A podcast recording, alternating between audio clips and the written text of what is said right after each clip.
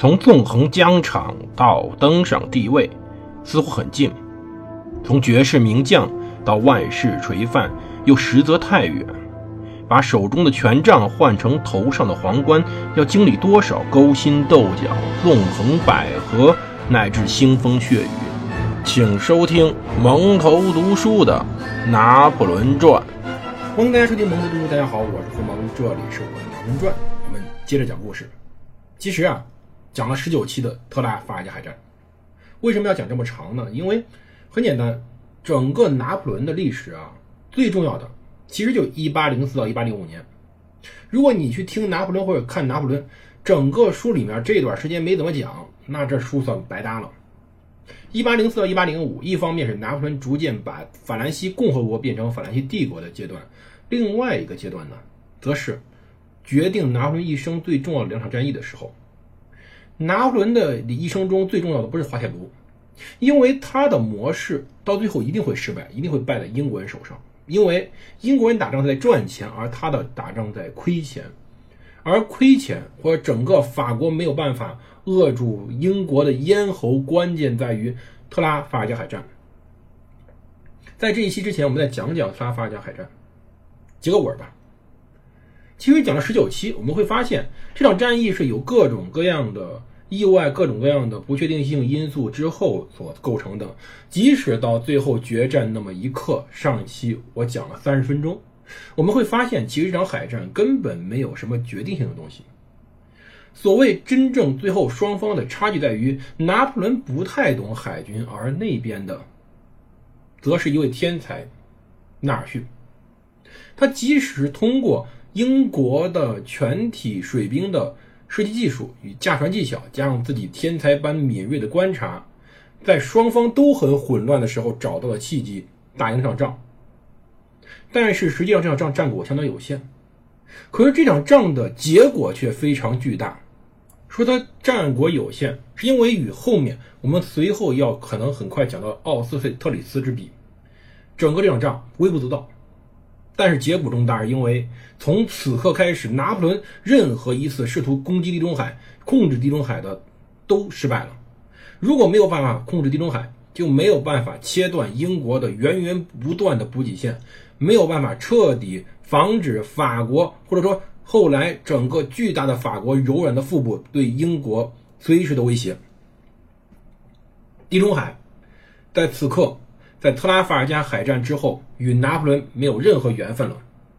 英国再一次完全控制了海面，法国只能在一次一次挣扎中慢慢消耗完自己的力量，直到最后决定性的1812年的到来。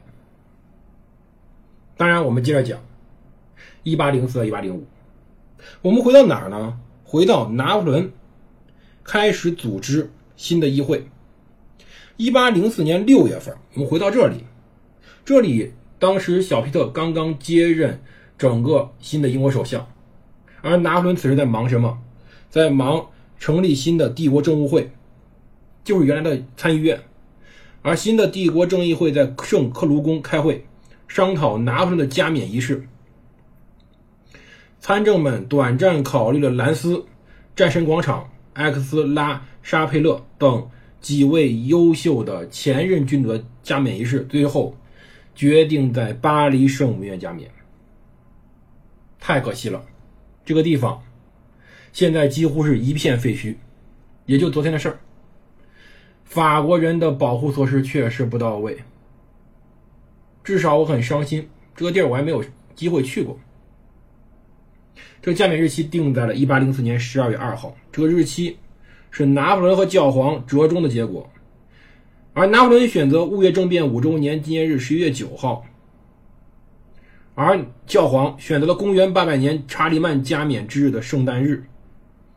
经过双方讨论，决定这个时候，而帝国的文章标记官方徽章，有人提出用公鸡，高卢雄鸡嘛，有人提出用狮子，鹰大象。还有用什么橡树、玉米穗之类的，甚至还有用波 百合花的。百合花是波旁王朝的代表，用这个简直是馊主意。拿破仑说，公鸡属于农场，太孱弱了，算不上非常好的事物，而塞居尔伯爵喜欢狮子，因为他这是猎豹克星。咱有人认为是大象比较好。其实德农呢，他建议用鹰，可问题是鹰是奥地利、普鲁士、美国、波兰的象征了。政务会议没有投票，而拿破仑选择了狮子。大家开始讨论新铸币上的题字。相当奇怪的是，大家同意保留法兰西共和国。这种情况竟然一直持续到1809年，法兰西帝国的铸钱上刻的是法兰西共和国。而三回不久，拿破仑决定把狮子改成展翅雄鹰。他认为确认帝国的威严，使人追礼追忆查理曼，而且鹰呢，也让人能回忆起罗马。就一个徽章满足不了拿破仑，他又把蜜蜂定为本人和家族的徽记，后来成了地毯、窗帘、服饰、玉座等等几乎一切东西的装饰主题。而在八月七号，一八零四年八月七号，是否创建世袭帝国的全民公决结果公布了。陆军中有十二万零三十二人赞成，海军中一万六千二百二十四人赞成。内政部长波塔利斯给拿破仑看军队的赞成票，而他仅仅掏出钢笔，把两个数字四舍五入。于是陆海军在四舍五入之后被变成了四十万和五万。对，就是这样四舍五入的。反对票没有记录。即便如此，比起终身执政的全民公决，这次公决结果，赞成票还是少了八万张。有证据表明，后来有一些军官由于投反对票而被革职，当然日后也回归军队。索利尼亚克将军便是其中之一。四年后，他亲自恳求皇帝恩准他去西班牙分享军事荣誉，承担军事风险。后来，他成了十级将军。一八零四年七月十四号，伟大的法国元帅沃邦与蒂雷纳的遗骨被迁入了荣军院。值此场合，拿破仑初次封赏法国新勋位阶层的荣誉军团，不计出身的褒奖法兰西卓越功臣。首批荣誉军团勋章是纯白珐琅彩的五星，上面系着红色绶带。但除了勋章，受勋者还可以根据自己在组织中的地位领取各种经济津贴。荣誉军团有十五支分队，成员有大军官级、指挥官级、军官级和士兵级。每支分队领受二十万法郎，以便给合格的人发放奖金。其实这时候已经有左派人士反对了，很多左派人士反对说，恢复荣誉亲称号彻底违反了大革命社会平等的理念。其实要知道一点，为什么现在军队仍然有各种荣誉称号呢？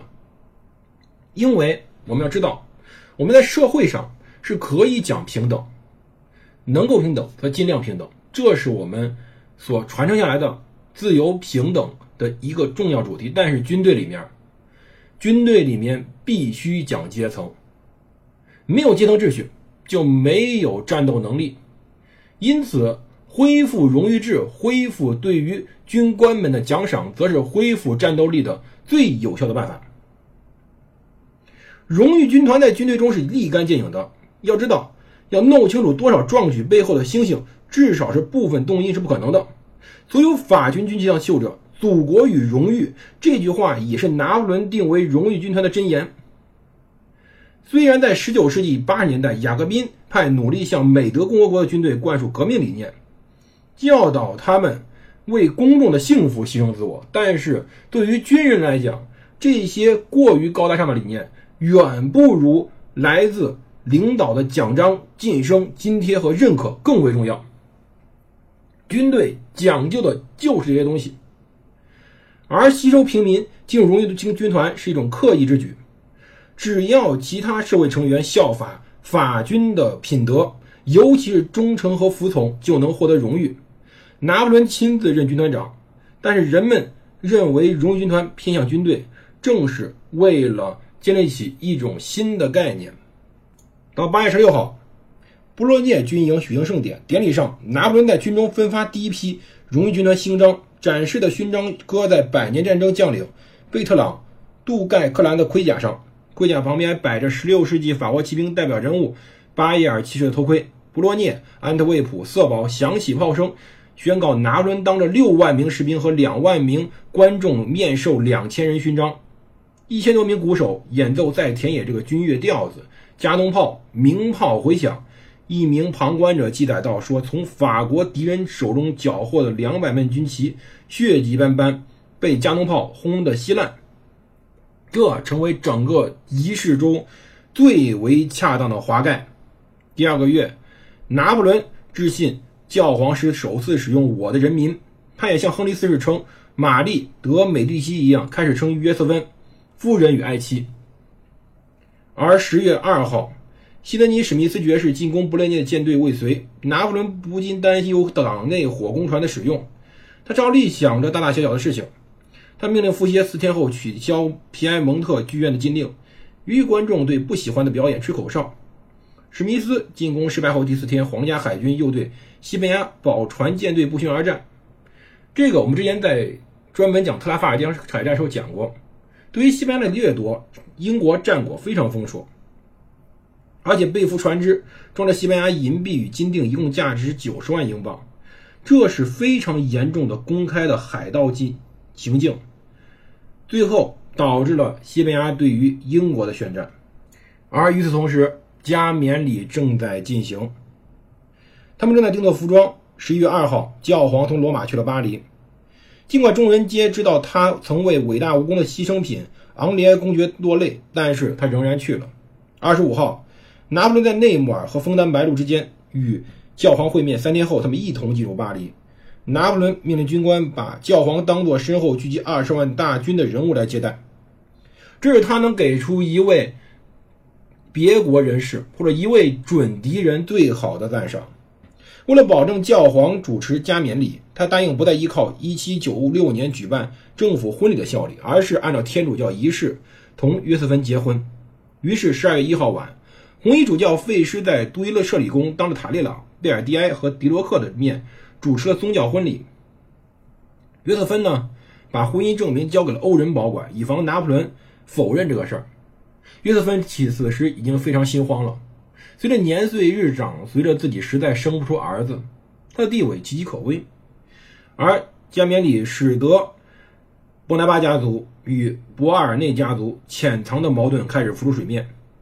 约瑟夫反对约瑟芬加冕。这就意味着阿尔唐斯和路易的孩子将是皇后的孙子，而他子女只是中产阶级的孙子，这件事很麻烦。而拿破仑三个妹妹都不肯捧约瑟芬的托裙，吕西安根本不想参加这个典礼，太后也非常支持吕西安，决定与他一同待罗马。尽管拿破仑已经准备送给他一座巴黎大宅，他还是不回来。在法国，成千上万对国家贡献都比你大，拿破仑非常愤怒，他对于自己兄弟说道。而情形之下，拿破仑疼爱欧仁和阿尔唐斯，他喜欢这些孩子，因为他们总是取悦他。欧仁等在埃及负伤，所以皇队对他评价非常高。而同时呢，兄弟姐妹们开始诽谤博尔内家族，拿破仑耸耸肩。这时候，拿破仑自己的继子女们与自己的兄弟们矛盾越来越公开。拿破仑对于妹妹们非常慷慨。艾丽萨虽然得到亲王国卢卡，而她还在发牢骚。